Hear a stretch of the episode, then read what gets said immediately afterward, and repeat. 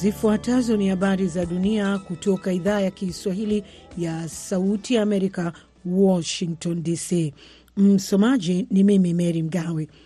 Wanajeshi wa mwisho wa Ufaransa wataondoka Niger leo Ijumaa na kuashiria mwisho wa zaidi ya muongo mmoja wa operesheni za Ufaransa dhidi ya wanajihad katika eneo la Sahel huko Afrika Magharibi. Kuondoka kwa Wafaransa kutoka Niger kuna waacha mamia ya wanajeshi wa Marekani na idadi ya wanajeshi kadhaa wa Italia na Ujerumani wakisalia nchini humo. Ufaransa ilisema itawaondoa takriban wanajeshi wake elfu moja mia tano na marubani kutoka Niger baada ya majenerali wapya wa utawala wa lililokuwa koloni la zamani la Ufaransa kuwataka waondoke kufuatia mapinduzi ya Julai 26. Idadi ya vifo kutokana na mlipuko wa moto katika kituo cha mafuta katika mji mkuu wa Guinea Conakry imeongezeka hadi 23 kutoka 13 hapo awali, na idadi waliojeruhiwa imeongezeka hadi 241 kutoka 178, serikali ilisema katika taarifa yake siku ya Alhamisi. Taarifa hiyo ilisema kuwa mabaki kumi ya miili bado haijatambuliwa na kuongeza kuwa serikali imepokea taarifa za watu kadhaa kupotea. Mlipuko huo katika kituo kikuu cha mafuta katika taifa hilo la Afrika Magharibi, ambacho pia kinashughulikia uagizaji wa mafuta, ulizusha hofu ya uhaba. Serikali ilisema katika taarifa hiyo kuwa usambazaji wa petroli unaendelea kote nchini. Unaendelea kusikiliza habari za dunia kutoka idhaa ya Kiswahili ya Sauti Amerika, Washington DC. Tunapatikana katika tovuti yetu www voa swahili.com. Mji mkuu wa Ukraine wa Kiev ulishambuliwa na msururu wa ndege zisizokuwa na rubani za Russia mapema Ijumaa asubuhi, maafisa walisema, na kujeruhi takriban watu wawili katika shambulio la sita katika mji huo mwezi huu. Ukraine ilisema ilitungua ndege ishirini na nne kati ya ishirini na nane zilizotengenezwa na Iran ambazo Russia ilirusha kuelekea huko Kiev. Meya Vital Klitschko na maafisa wengine waliripoti mashambulizi katika wilaya tofauti za makazi. Meya aliongeza kuwa ndege isiyokuwa na rubani ilipiga katika eneo la nyumba katika wilaya ya Solomaiski na kusababisha moto. Takwimu zilizoangaliwa upya za serikali ya Uingereza zilizotolewa Ijumaa zinaonyesha uchumi wa taifa hilo ulioshuka katika robo ya tatu ya mwaka huu unaashiria kuwa nchi hiyo inaweza kuelekea kwenye kudorora kwa uchumi. Data iliyorekodiwa kutoka ofisi ya taifa ya takwimu ya Uingereza inaonyesha pato la taifa lilipungua kwa asilimia sifuri nukta moja kutoka Julai hadi Septemba mwaka huu. Makadirio ya awali kwa kipindi cha miezi mitatu yalionyesha kuwa hakukuwa na ukuaji. Takwimu zilizorekebishwa pia zilionyesha hakuna ukuaji wa pato la taifa katika robo ya mwaka iliyotangulia, ambapo makadirio ya awali yalionyesha kuwa kulikuwa na ukuaji wa asilimia sifuri nukta mbili. Uchumi kwa kawaida hufikiriwa kuwa umedorora iwapo utashuka kwa robo mbili mfululizo, ingawa wachumi wa ofisi ya kitaifa ya utafiti wa kiuchumi, shirika lisilo la kiserikali la Marekani la utafiti, wanafafanua mdororo wa uchumi kama kushuka kwa kiasi kikubwa kwa shughuli za kiuchumi ambazo zimeenea katika uchumi na ambayo huduma zaidi ya miezi michache. Mwisho wa habari za dunia kutoka idhaa ya Kiswahili ya Sauti Amerika hapa Washington DC. Unaweza kutufuatilia kupitia mtandao wetu wa www voa swahili.com. Sekunde chache kutoka sasa utaungana na mwenzangu Abdu Shakur Abud kutoka DRC akiwa pamoja na waandishi wa habari wengine kwa ajili ya kukuletea kipindi cha meza ya waandishi wa habari. Hivi sasa ulikuwa nami Meri Mgawe na kuacha nikikutakia usiku mwema.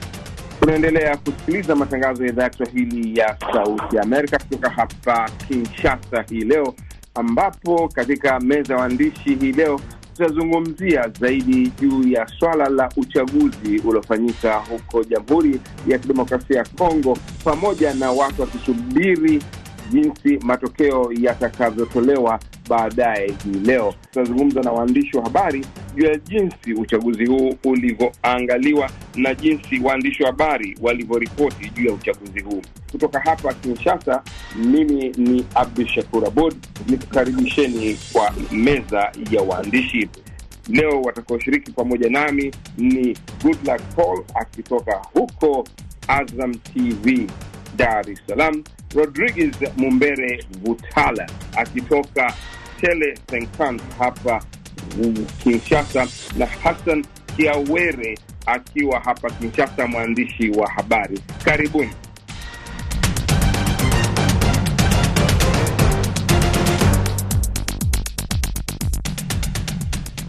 Tukianza na wewe Hassan, unaweza kueleza kwa ujumla vipi vyombo vya habari vya hapa DRC unaona vimeripoti juu ya uchaguzi huu?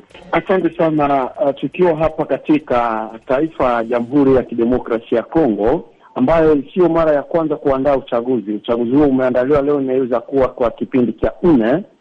Uchaguzi huu kwa kweli, uh, kama tulivyoripoti, haukuandaa haukuandaa vizuri, kwa sababu kuna hitilafu nyingi ambazo zimeshuhudiwa katika uh, uchaguzi huo, hasa sana kuna unajua, orodha baadhi ya maofisi mbalimbali ya kupigia kura hazikukuwa tayari zimeweka kwenye pango, na hii ilikuwa itilafu na tatizo kwa wapiga kura ambao walikuwa wakilalamikia. Kuna baadhi ambao walisema kuwa uh, hawaone kabisa majina zao kwenye orodha ya wapiga kura, na vyombo vya usafirishaji vyombo vilikuwa vikisafirishwa kwa, kwa haraka kwa sababu uh, kuna maeneo mengine ambayo hadi sasa ambayo mimi nakuzungumzia na ambayo tunazungumza hapa, huko unapiga kura na mambo mengine kabisa, hasa sana ya usafirishaji wa vyombo uh, vya kupigia kura.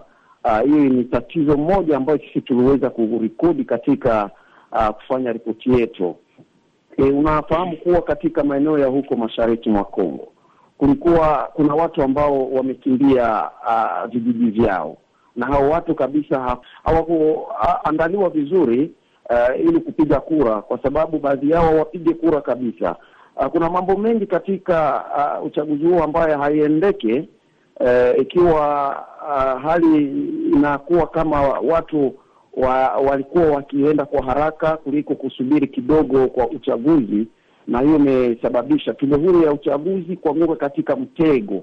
Mtego gani huo? Ni mtego wa kuikiuka sheria ya ya uchaguzi katika kipengele kipengele chake cha hamsini na nne ambacho kimesema kwamba e, uchaguzi yabidi ishiriki, ishiriki e, yabidi kushiriki uchaguzi katika siku moja tu, lakini leo tumefika karibu siku tatu, watu wanaendelea kupiga kura. Hiyo kabisa ni miongoni mwa itilafu mbaya ambaye kabisa inaleta picha mbaya ulimwenguni uh, kwa serikali ya Kongo, kwa sababu uh, ikikielewa watu hawaelewe kwa, kwa nini uchaguzi uwe katika mazingira haya. Lakini Hassan, tukiangalia, nauliza zaidi, vyombo vya habari viliripoti vipi? Unahisi uh, vyombo vya serikali au vyombo vya upinzani, je, kulikuwa na ripoti ya usawa katika kuripoti? Wamewapatia upinzani na serikali nafasi sawa? Ndio, unajua kama sisi waandishi wa habari sisi tuliripoti kwa usawa, tunawapa upinzani sauti, wanazungumza uh, pia na hao wa watu wa vya, wa vyama tawala pia nao wanazungumza. Kulikuwa kabisa ripoti tuliendesha kwa usawa, ijapokuwa kulikuwa na hitilafu nyingine ambao watu wa upinzani walikuwa wakizungumzia kama hawatazungumza hata watu wa vyama tawala walikuwa wakipinga kwamba hawatazungumzia uchaguzi, lakini tumejitahidi kuweza kufanya kile ambacho tulikuwa tukitamani kufanya. Tukakutana nao tukawapa mic wakazungumuza, na tukakutana pia na wananchi kuleta pia hali ambayo waliku, walikuta katika kupiga kura ya, ya siku ya tarehe ishirini Disemba. Naam, asante. Twende kwako Rodriguez. Wewe nyinyi mmeifuatilia vipi uchaguzi? Nyinyi kama mnajulikana ni redio au televisheni ya sio ya serikali, mmeichukulia vipi uchaguzi huu katika kampeni mpaka matokeo?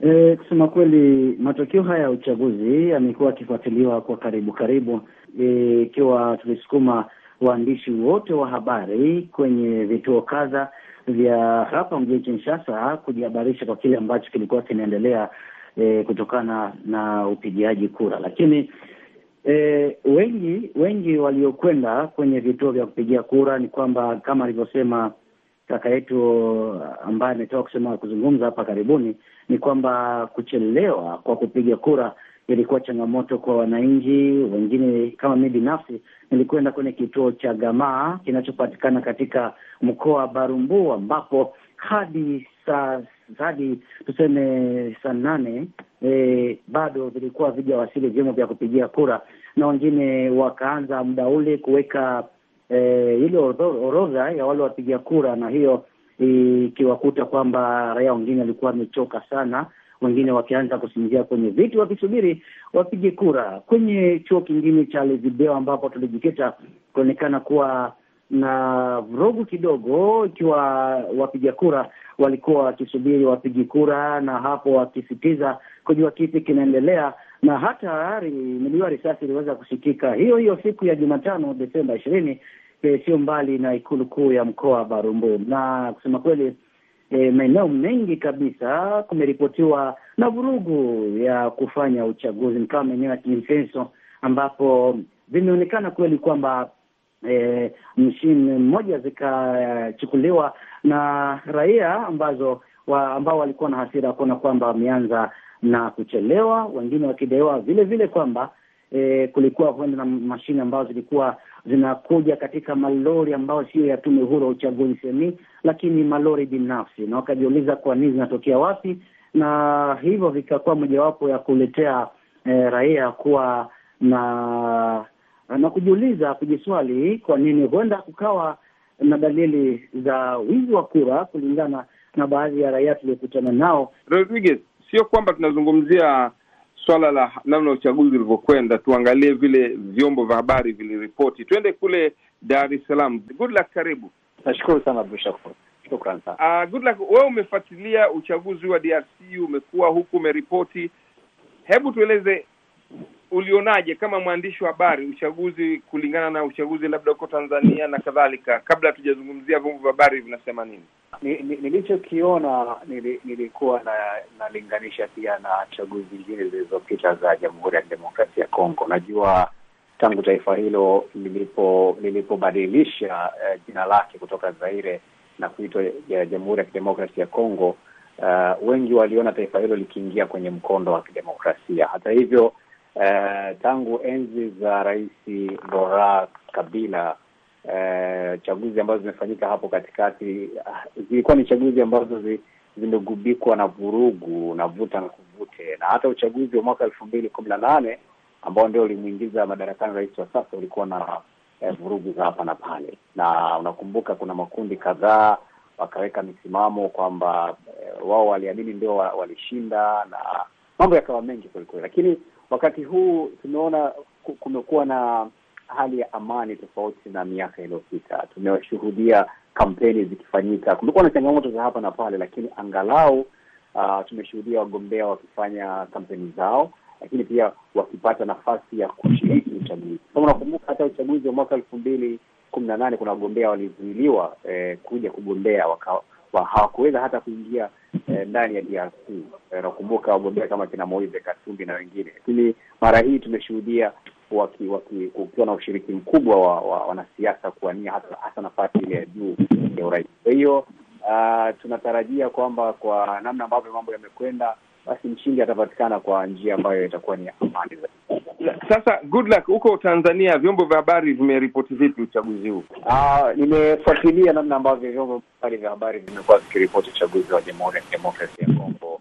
Eh, eh, sisi wenyewe Azam TV na vyombo vingine kimsingi uh, vyombo vya habari vimeonyesha vimeripoti zaidi hasa kwenye nafasi ya urais. Unajua, kwanza mara hii Jamhuri ya Kidemokrasi ya Kongo anafanya uchaguzi kwa mara ya kwanza akiwa nchi mwanachama wa Kwa hiyo katika ukanda huu wa Afrika Mashariki wengi wanafuatilia na wengi wanatamani kujua ni nani atakuwa rais anayefuata wa Jamhuri ya Kidemokrasia ya Kongo. Kwa hiyo vyombo vya habari vya Tanzania vimekuwa vikiangazia zaidi wale wagombea urais eh, na hasa wale wagombea watatu wakubwa ambao wamekuwa wakichuana zaidi. Kwa tumeona wagombea kama vile uh, Felix Tshisekedi, mgombea kama vile Moise Katumbi na Martin Fayulu wakipata nafasi zaidi eh, kampeni zao zikiripotiwa zaidi kwenye vyombo mbalimbali vya habari vya Tanzania, na kama tunavyofahamu uh, uchaguzi huu si tu uchaguzi wa urais, ni uchaguzi pia wa, wa, wa, wa, wa bunge kwa maana ya bunge la kitaifa, maseneta pamoja na eh, eh, ngazi ya serikali za mitaa, lakini vyombo vya Tanzania tumeona vikijikita zaidi hasa kwenye nafasi ya urais na kuonyesha wale wagombea watatu wenye nguvu ambao pengine watu wanatarajia kati yao mmoja anaweza akawa rais wa Jamhuri ya Kidemokrasia ya Kongo. Naam, turudi kwako Hassan. Kwa hivyo vichwa vya habari unafikiri kesho vitaandika nini kuhusu uchaguzi huu au matokeo yakitokea? E, vichwa vya habari ambavyo sisi tunatarajia kuandika ni kusema kuwa e, unajua wakaaji wakaaji watazamia uh, kumsu, kusubiri matokeo ya uchaguzi. Yaani hicho ni mojawapo ya vichwa vya habari ambavyo sisi tunaweza tukaweka katika matangazo yetu uh, kuwa wakazi wa jamhuri ya wananchi wa Jamhuri ya Kidemokrasia ya Kongo uh, wasubiri kwa hamu yule atakayetangazwa kuwa rais na atakayefaulu katika uchu, u, u, u, uchaguzi ambao umeshuhudiwa hapa Disemba uh, ishiri, ishirini na ishirini uh, mwaka huu, na na hiyo itakuwa muhimu ya wakaaji wa watu wakaaji mbalimbali wanaopatikana katika viunga vinavyounda taifa ya Kongo, ikiwa sasa leo pia walikuwa wakitazamia kuwa wataweza kupata fununu kwa yule ambaye atakuwa huenda rais, kwa sababu tume huru ya uchaguzi ilikuwa ikisema kuwa leo Ijumaa itaweza kutangaza matokeo ofisi kwa ofisi ya wale waliogombea kwenye kiti cha urais. Pia na bungeni pia na mtaani. Na vichwa vya habari vya leo ni kusema wakaaji watazamia uh, watazamia kwa hamu kumjua rais, rais na wabunge ambao watakuwa wakiwatetea katika bunge la taifa huko Kinshasa. Unaweza kutuambia kidogo eh, Seni imesema itatangaza kulingana na tendance, ina maana gani? Haitotoa nambari au itakuwa vipi? Yaani, wakati tume huru ya uchaguzi Seni inasema kwamba itatoa ma, matangazo ni yaani, watakuwa wakichukua uh, watakuwa wakichukua ofisi kwa ofisi kulingana na mikoa. Yaani katika Jamhuri ya Kongo tuna mikoa ishirini, tuna jimbo ishirini na sita na hapo watakuwa wakichukua matangazo nadhani ya mikoa kwa mikoa ama mitaa kwa mitaa, ili kufahamu na kujua nani alipata kura nyingi kuliko mwingine.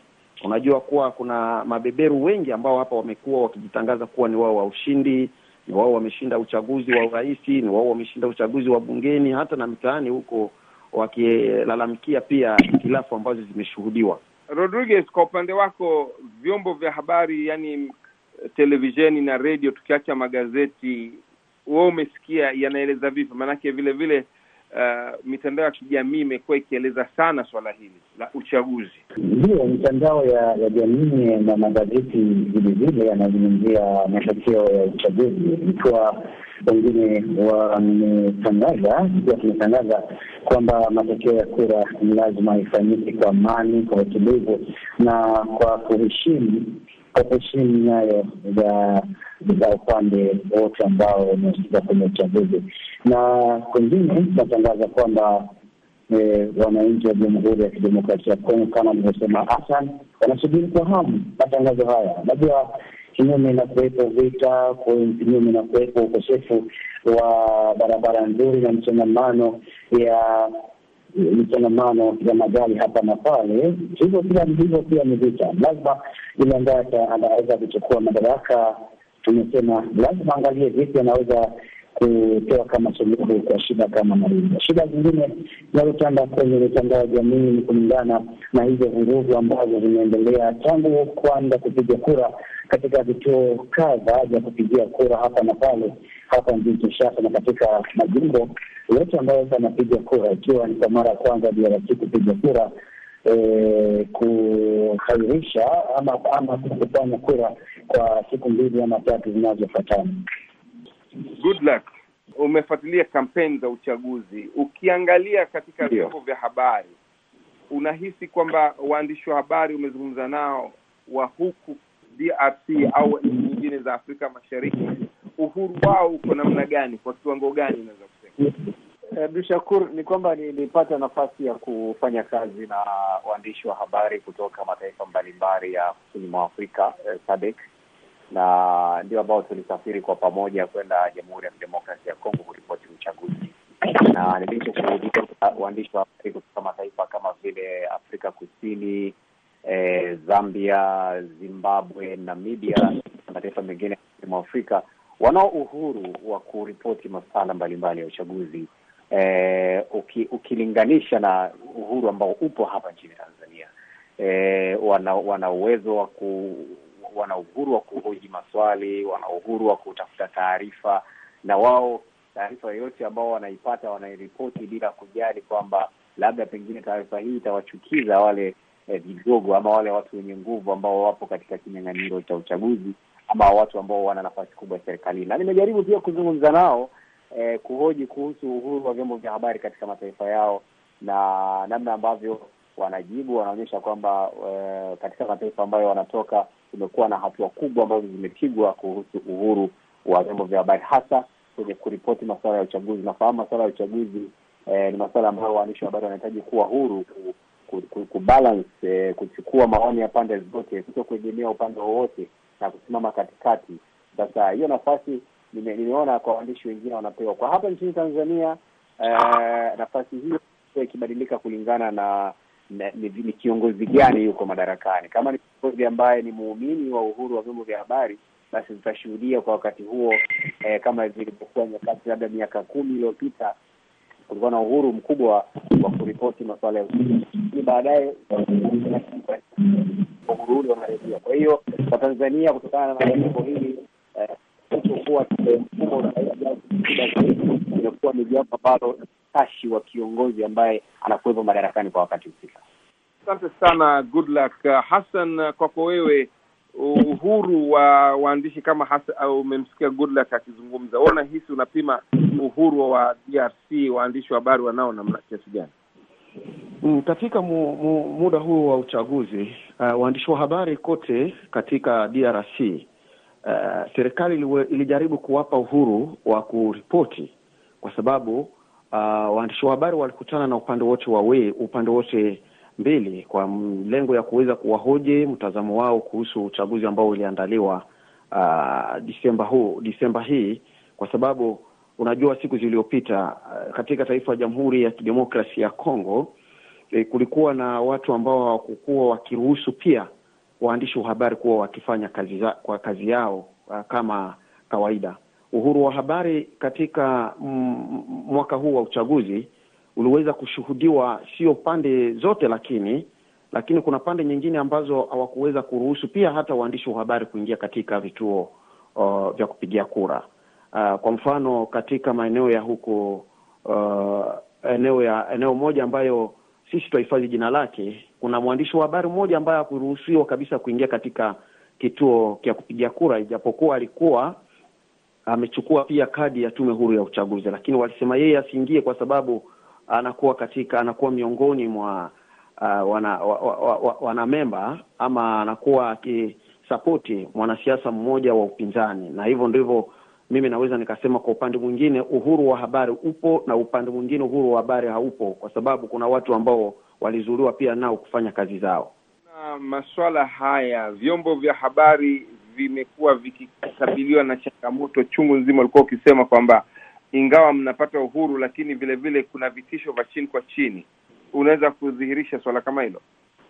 Ndio, swala hilo linadhihirishwa kwa sababu unajua kuna eh, DRC, DRC ukiweza ku katika ulimwengu katika taifa la Jamhuri ya Kidemokrasia ya Kongo kuna waandishi wa habari wengi ambao hawana uhuru ya kuzungumzia swala fulani fulani. Unajua kama leo hii kuna mwandishi wa habari mmoja ambaye yuko gerezani.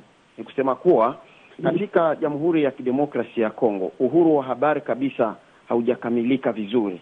Bado wanahabari uh, wangali bado wakazuiliwa, wengine wakipewa ruhusa ya kufanya kazi na wengine wakisema huyu hatafanya kazi.